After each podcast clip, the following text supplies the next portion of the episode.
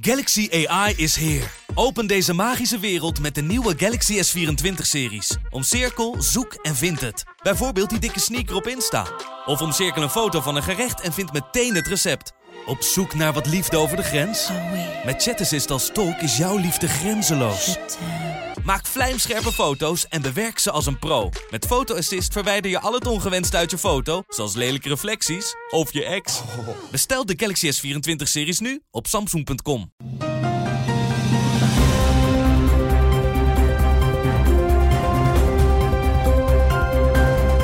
Dit is de Telegraaf podcast. Het land van Wierduk met Roel den Outer. Welkom bij aflevering 34 van de podcast Het Land van Wierduk. Donderdag 6 juni is het vandaag. En mijn naam is Roel den Outer en naast me zit Wiert Duk. Nee maar. We hebben er een hoop te bespreken. Want de Wiert die sprak voor zijn In Nederland rubriek met kritische PVV'ers... die aan de stoelpoten van Geert Wilders aan het zagen zijn. Ja, hoe anders na die slechte uitslag. Hoe kansrijk zijn die mensen? Daar gaan we het over hebben. Trump is deze week in Europa om 75 jaar D-Day te herdenken... maar werd nogal onbeschoft onthaald. En tot slot de IND. Natuurlijk weer die IND. Wie het genoeg onderwerpen om jouw bloeddruk weer omhoog te laten jagen? Ja, en ik denk van een redelijk aantal luisteraars eigenlijk ook wel.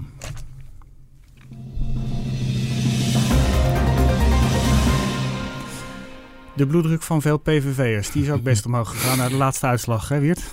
Nou, dat denk ik wel, ja. Dat, um, um, of omlaag, dat weet ik niet. er is in ieder geval uh, gemor in de partijen onder de kiezers. Dat is ook duidelijk, want het gebeurt altijd als uh, partijen verkiezingsnederlagen leiden. Uh, en het probleem bij de PVV is dat dat eigenlijk nooit geëvalueerd wordt. Hè. De laatste slechte uitslag bij de Europese verkiezingen, waardoor ze niet eens een zetel, misschien nog één, maar verder niet... in het Europese parlement uh, krijgen, die is in tien minuten volgens Wilders geëvalueerd in de fractievergadering. En toen gingen ze weer over tot de orde van de dag. En de conclusie was, we moeten wat meer het land ingaan en dat is het dan wel. Maar als je dan met uh, PVV-kiezers spreekt, en ik heb heel veel gesproken de afgelopen week uh, of tien dagen of zo dan blijkt dat dat helemaal niet voldoende is. Ze zeggen wel dat zij ook vonden dat de PVV in de campagnes voor de Europese verkiezingen, ook voor de statenverkiezingen, veel te afwezig was, dus veel te onzichtbaar was. Uh, maar ze willen ook uh, hele andere zaken. Bijvoorbeeld toch wel dat die een aantal dat die PVV een ledenpartij wordt. Uh, wil, ze willen ook dat Wilders meer ruimte geeft aan zijn adjudanten. Dus een heel aantal zegt van waarom gaat Bosma die kar eigenlijk niet trekken? Of desnoods Fleur Agema. Er is heel veel respect voor Fleur Agema Agema, dat is een woordvoerster zorg. Ja. Die kan enorm emotioneel ook uithalen in de Kamer en zo. Dat is gewoon een goed Kamerlid. Maar heb jij, je hebt echt mensen on the record gesproken of uh, was het alleen anoniem? Nee, nee, ik heb dus mensen, hè, een aantal, heel, ik heb mensen gevraagd op Twitter van nou, mail mij nou eens. Nou, ik dacht ik krijg 10, 15 mails of zo, maar dat waren er wel 60 of zo, echt heel veel. En een aantal van die mensen heb ik dus ook gesproken. Ja. Um, en ik heb twee uh, kopstukken uit de PVV, of ex-kopstukken uit de PVV gesproken. Die staan ook centraal in het verhaal dat ik vandaag in de krant heb. Dat zijn René Derksen, die is um, uh, zeg maar uh, ontevreden uh, lid uit de Utrechtse Staten en, en, tot voor kort ook Eerste Kamerlid, senator dus. En Lucas Hartong, die is lang um, Europarlementariër geweest en die is op een gegeven moment mee gestopt. Toen, omdat hij vond dat Wilders te veel toenadering zocht tot antisemitische uh, rechtse partijen, dus een theoloog uit Zeeland. En uh, nou ja, die waren ook heel openhartig. Mensen moeten dat stuk maar lezen in, het, in de Telegraaf vandaag. Dat is best uh, interessant eigenlijk. Maar wat, wat, wat vinden zij? Nou ja, kijk, het interessante is dat ze allemaal vinden dat ze dus al die mensen, die hebben enorm veel respect voor Wilders. Ja. Uiteindelijk, hè, want die stelt toch zijn leven in de waagschaal en zo. Dus dat is onomstreden. En ook vinden ze hem persoonlijk een aardige vent. Alleen zeggen ze, er valt niet meer te werken. Nee. Want hij controleert alles. Dus uh, Hartong bijvoorbeeld, die vertelde een aantal incidenten die hij meemaakte toen hij Europarlementariër was. Bijvoorbeeld, uh, de fractie was uitgenodigd naar de Knesset in Israël. En de koffer stond al klaar, alles gepakt en zo, tickets gekocht. Belt Wilders op, of althans vanuit Den Haag krijgen ze dan de oekase. Ja, gaat niet door. Dat uh, gaat niet gebeuren. Dus toen zijn ze maar gewoon vakantie gaan vieren daar. Op, op, op, op eigen kosten trouwens. Hij was ook een keer in Washington, omdat ehm, Amerikaanse politici die eiste dat Nederland een proces zou openen tegen Joris Demming.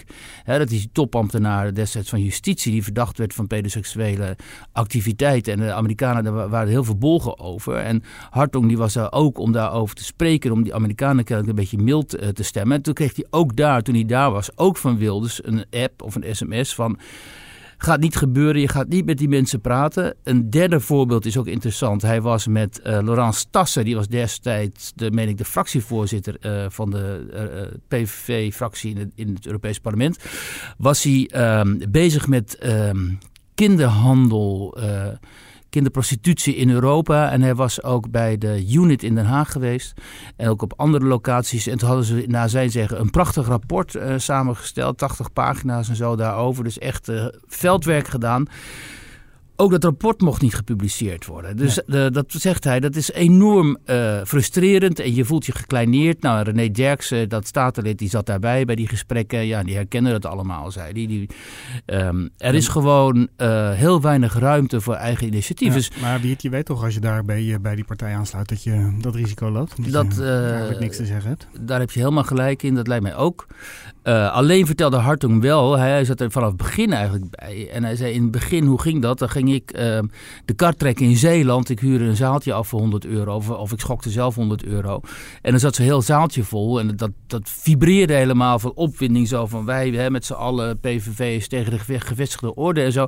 Dus uh, hij, hij is er kennelijk bijgegaan vanwege die dynamiek en het enthousiasme. En uiteindelijk is hij dus gewoon in de loop der tijden, door de druk der omstandigheden, laat het zo zeggen, uh, vastgelopen. En hij is natuurlijk niet de enige, hè, want deze kritiek is ook niet nieuw. Die is natuurlijk uh, ja. alleen op, deze, op, dit, op het moment is hij weer uh, actueel en urgent die kritiek, omdat die PVV kennelijk op de manier waarop ze nu bezig zijn, vastloopt. Mede doordat mensen zien dat bij het Forum voor Democratie, waar weliswaar ook allerlei aanloopproblemen uh, zijn. Hè, en, en, persoonlijke problemen tussen uh, Henk Otte ja, en, en, en, Thierry Baudet onlangs. Maar dat ze toch zien dat de, uh, het Forum voor Democratie er in korte tijd in is geslaagd om een ledenpartij op te bouwen. Met een hele grote jongerenafdeling ook. Waar mensen op congressen kunnen meepraten en meedebatteren en zo. Waar in ieder geval het debat, zeg maar, met de kiezers gezocht wordt. Hè? Ook al wordt er dan gezegd, ja, maar van, van, het is heel, toch heel hiërarchisch. Uh, Baudet ja. en een paar anderen bepalen het daar. Ja, dat, ja. dat, is ook zo. Uh, maar als bij die congressen, ik ben er wel eens geweest, dan is dat toch wel gewoon hè, vragen uit de zaal. En, en er wordt gesproken met elkaar. Nou, bij de PV heb je niet eens congressen, want uh, Wilders is het enige lid. Um, maar stel dat Wilders met uh, pensioen zou gaan, wat hij niet gaat doen. Hè? Hij zegt dat hij zichzelf uh, voor het leven heeft benoemd. Ja, hij heeft zichzelf voor het Agema of Bosma. Agema of Bosma, die worden in jouw verhaal, die komen bovendrijven, zeg maar. Dat zijn ja. gewoon zijn vertrouwelingen. Ja, dat, kijk, dat gaat dus niet gebeuren. Want nee. dat zijn zijn naaste vazallen natuurlijk, ja. of vertrouwelingen. Hè? Dus die gaan hem echt geen dolk in de rug steken. Nee. Dus um, Wilders zou zelf, maar dat is, doet hij niet, want hij heeft ook al niet op dit stuk willen reageren en zo. Hij zou zelf dat gesprek natuurlijk moeten aangaan. Hij zou benaderbaarder moeten kunnen zijn, ondanks alle beveiliging. En hij zou ook meer zijn vertrouwelingen, hè, Frits, maar heb je ook nog Beertema, heb je ja, dat wel goede mensen in die fractie. Die zou die toch meer ruimte moeten geven, misschien, als ze dat al zouden willen. Ja. Uh, om in ieder geval de indruk te wekken dat hij niet alles alleen daar bepaalt. En, uh, maar ja, dat is zijn karakter niet en hij gaat onmiddellijk in defensief liggen en zo. Ja, dus, nou, Wilders zal dit niet, uh, die krant vanmorgen niet met plezier gelezen hebben. Ik zag ook dat hij vanmorgen een of ander nieuwsverhaal retweeten van ons, maar dan pakte hij de AD-versie. Oh, ja. ja. dat ga je ook krijgen. Dus we zijn meteen afgesteld. Kijk, je hart niet bijvoorbeeld door Wilders geblokt. op Twitter heb je dus jouw partijgenoot. Want Hartong had iets gezegd op Twitter of zo. Boem, krijgt onmiddellijk een blok. Ja, weet je, dat is ook allemaal niet zo handig natuurlijk. En nee. uh, misschien gaat Geert mij nu ook wel, nou, ik denk het niet. Maar um, ja, kijk, um, ja, het is niet mijn probleem, weet je. Het is hun probleem. En als ze in de peilingen zo laag staan, zou ik zeggen, dan moet je als politieke partij toch bij jezelf te raden gaan en gaan is, denken, ja, wat, wat missen wij hier nu precies? Geert verzin een list.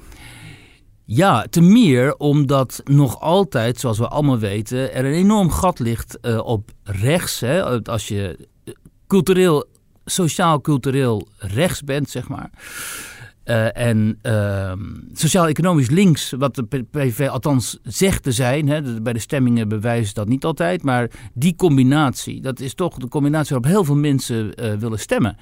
Het Forum dekt dat ook niet af, hè, want economisch is dat gewoon een liberale partij natuurlijk. En de VVD dekt dat al helemaal niet meer af, natuurlijk hebben ze dat overigens nooit gedaan.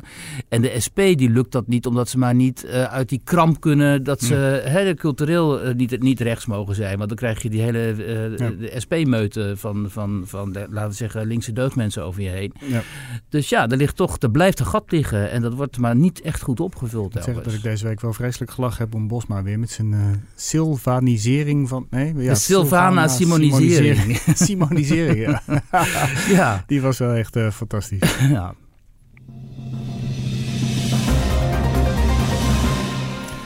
Ja, Trump is in Europa voor D-Day. 75 jaar geleden gaven tienduizenden Amerikanen, Canadezen, Engelsen gaven hun leven voor onze vrijheid. Want eh, anders hadden we Duits gesproken. Nou ben jij wel heel erg goed in Duits, uh, Wiert. Je hebt ja ik had in ieder geval kunnen spreken. ja. Maar de, dat begon eh, heel moeizaam hè? In, in Londen, de burgemeester. Ja, in Londen heb je die burgemeester Sadiq Khan. En Ja. dat is een, dat is een, ehm, een eh, hele geopinieerde, laten we zeggen, eh, bestuurder, politicus. En die maakte de hele tijd ruzie al met Trump, al eerder ook. En die vond dus dat Trump maar niet naar Europa moest komen en niet naar zijn stad. Want nou ja, alle clichés noemt, somt hij dan natuurlijk op. Hè. Trump is, doet lelijk tegen vrouwen en tegen minderheden. En nou ja, wat niet alles. Echt al die onkrachte verhalen, die, zijn, die, die bracht hij gewoon weer naar voren. Ja, dat ook. Ja. Daar schaamt hij zich ook niet voor. Ja. En, ehm, en daarmee doet hij eh, zichzelf en de stad en eh, zijn inwoners natuurlijk helemaal geen eh, plezier. Ja. Omdat dit gaat niet om een of ander persoonlijk gepolitiseerd bezoek van Trump. Dit gaat om een staatsbezoek naar aanleiding van D-Day. En D-Day is natuurlijk niet niks. Hè? Dat is een van de grote momenten in onze eh 20e eeuwse geschiedenis. waarbij de geallieerden ehm, gezamenlijk, eh, hè, dat was eigenlijk het begin van de gezamenlijke overwinning op, ehm, op eh, de, de nazi's. Hè. En in het oosten overigens vocht daar het Rode Leger Ja. het van de Russen, die niet zijn uitgenodigd helaas. Nee. Eh, en dan moet je natuurlijk zo'n bezoek moet je niet op die manier politiseren voor je eigen gewin. Omdat die Sadiq Khan, die is op dit moment gewoon heel impopulair daar in Londen. Omdat hij zijn, zijn werk helemaal niet goed doet. Hij is de hele tijd bezig met de brexit. Ondertussen stijgen in Londen de criminaliteitscijfers enorm. Het is een, enorm, het is een epidemie van Steekpartij. mes, eh, Ja. steekpartijen inderdaad. Ehm, en hij polariseert enorm, omdat hij zich ook opwerpt als zo'n linkse diver- diversiteitsgoeroe. eh, die in principe eigenlijk de blanke mensen eh, wegzet. Hè, zoals eh, mensen die niet mee willen doen, die niet integreren in die multiculturele samenleving. Die niet diver- divers genoeg zijn, enzovoort, enzovoort. En, en dat, en dat projecteerde hij nu dus helemaal op Trump. Maar goed, hij was natuurlijk niet de enige. Hè. Er was ook een heel tal van komieken en andere mensen op het linkse spectrum, zeg maar, die, eh, die Trump eh, belachelijk zaten te maken weer. Het was eh, hilarisch, allerlei verhalen over zijn zogenaamde hilarische tuxedo, zoals het heet. Dat Ja.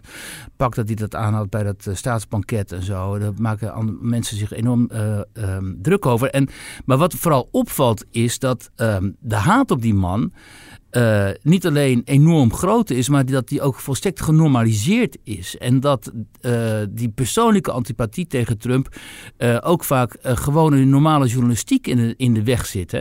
Dan krijg je ook, nou ja, laten we zeggen, collega's die daar gaan tweeten van ja, wat doet, wat doet die familie van Trump daar eigenlijk bij? Hè? Die zoons en, en zijn dochter en zo.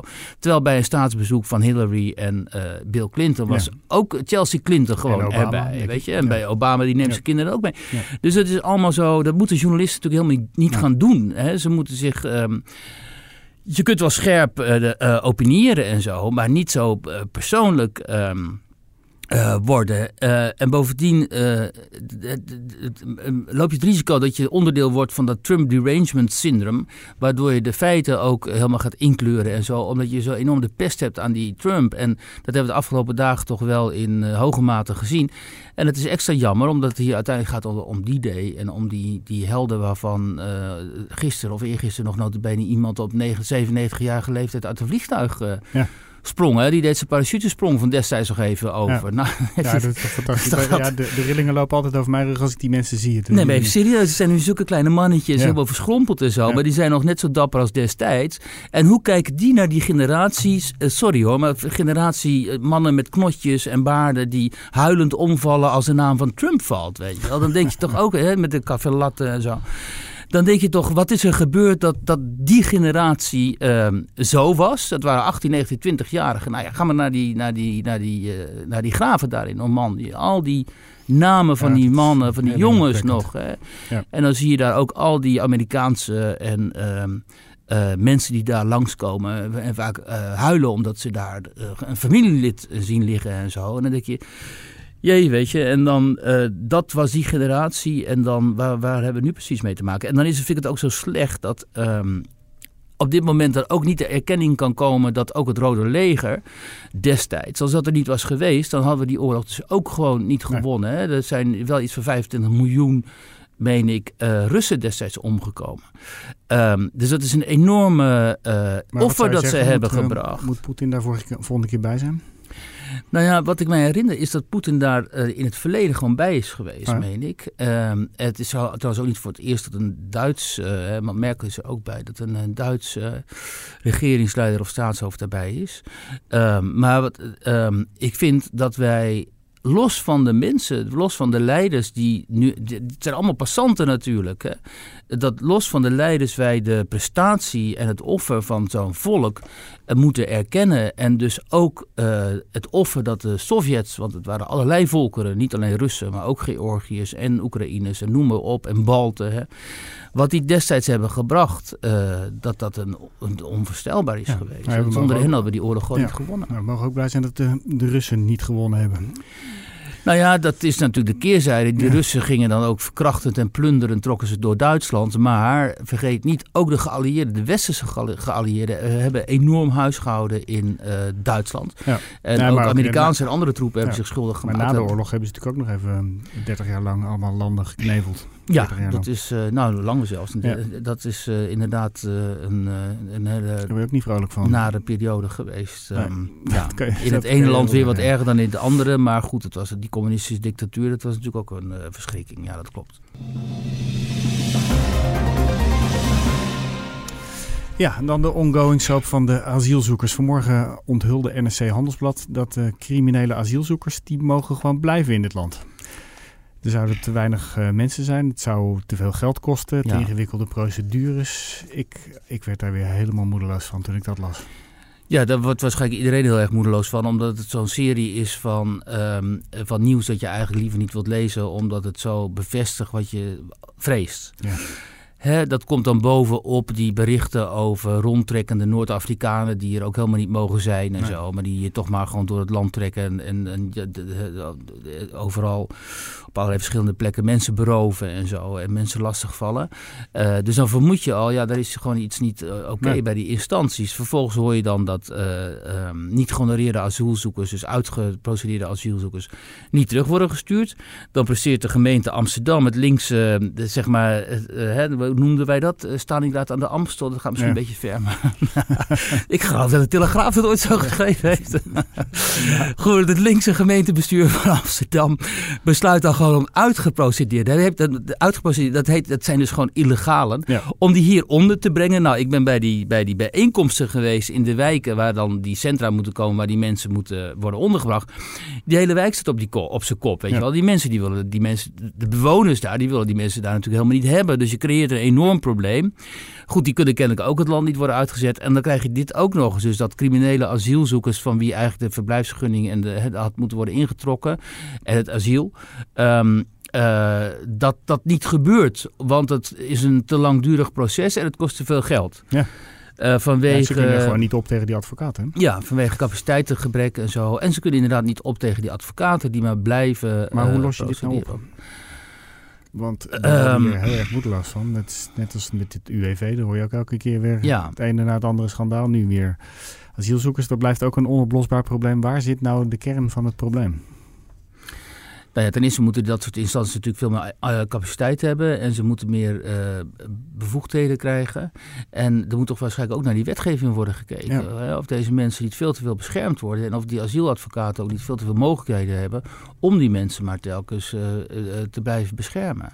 Maar in dit geval gaat het vooral erom dat die, dat ze, die medewerkers van de IND snel moeten scoren. En, dat, en ook dat zij, hè, als je asielzoeker bent en je moet dus bewijzen dat je asiel wilt. dan moet jij dat bewijs. Maar in dit geval moet IND met de bewijs, bewijslast aankomen. En dat, is, uh, dat kost heel veel tijd en ja. energie. Daar hebben ze dus gewoon geen zin in. Maar um, kijk, wat het ook is, het gaat er helemaal niet om eigenlijk wat hier nou precies de, de wie hier nou precies de schuldig is. Of wel, wat, wat voor organisatorisch probleem hier ligt. Het gaat erom dat je burgers, de burgers van dit land opzadelt met criminelen. En uh, in Duitsland bijvoorbeeld heeft het soortgelijk probleem al geleid tot heel veel, en daar weten we te weinig van, omdat het te weinig media haalt ook, verkrachtingen en ook uh, moorden, vooral op jonge vrouwen, die door dit type criminele asielzoekers, uh, illegalen ook, uh, zijn aangevallen. Hè? En daar heerst dus uh, angst over. En het interessante is, als je dan bijvoorbeeld een filmpje plaatst daarover. Hè? Heeft, Baudet heeft dat onlangs ja. gedaan. Hè? Met die Duitse vrouwen. Precies, met die Duitse vrouwen. Dat is dan zo'n filmpje dat dat probleem dan aan de, aan de kaak stelt. En dat haalt hij dan van een foute site, hè, van een antisemitische of extreemrechtse site. En dan gaat opeens het debat gaat daarover. Ja. Terwijl wat er wordt aangesneden in dat filmpje, ook al komt het uit een verdachte bron, het probleem is wel degelijk eh, reëel. En mensen zouden toch beter zich met dat probleem kunnen bezighouden in eerste instantie en zorgen dat dat niet ontstaat, dan met precies de bron ehm, eh, die Ja, dan die het is makkelijker om de bron te bestrijden dan het probleem op te Ja, lossen. inderdaad. Ja. Lekker naar elkaar schreeuwen.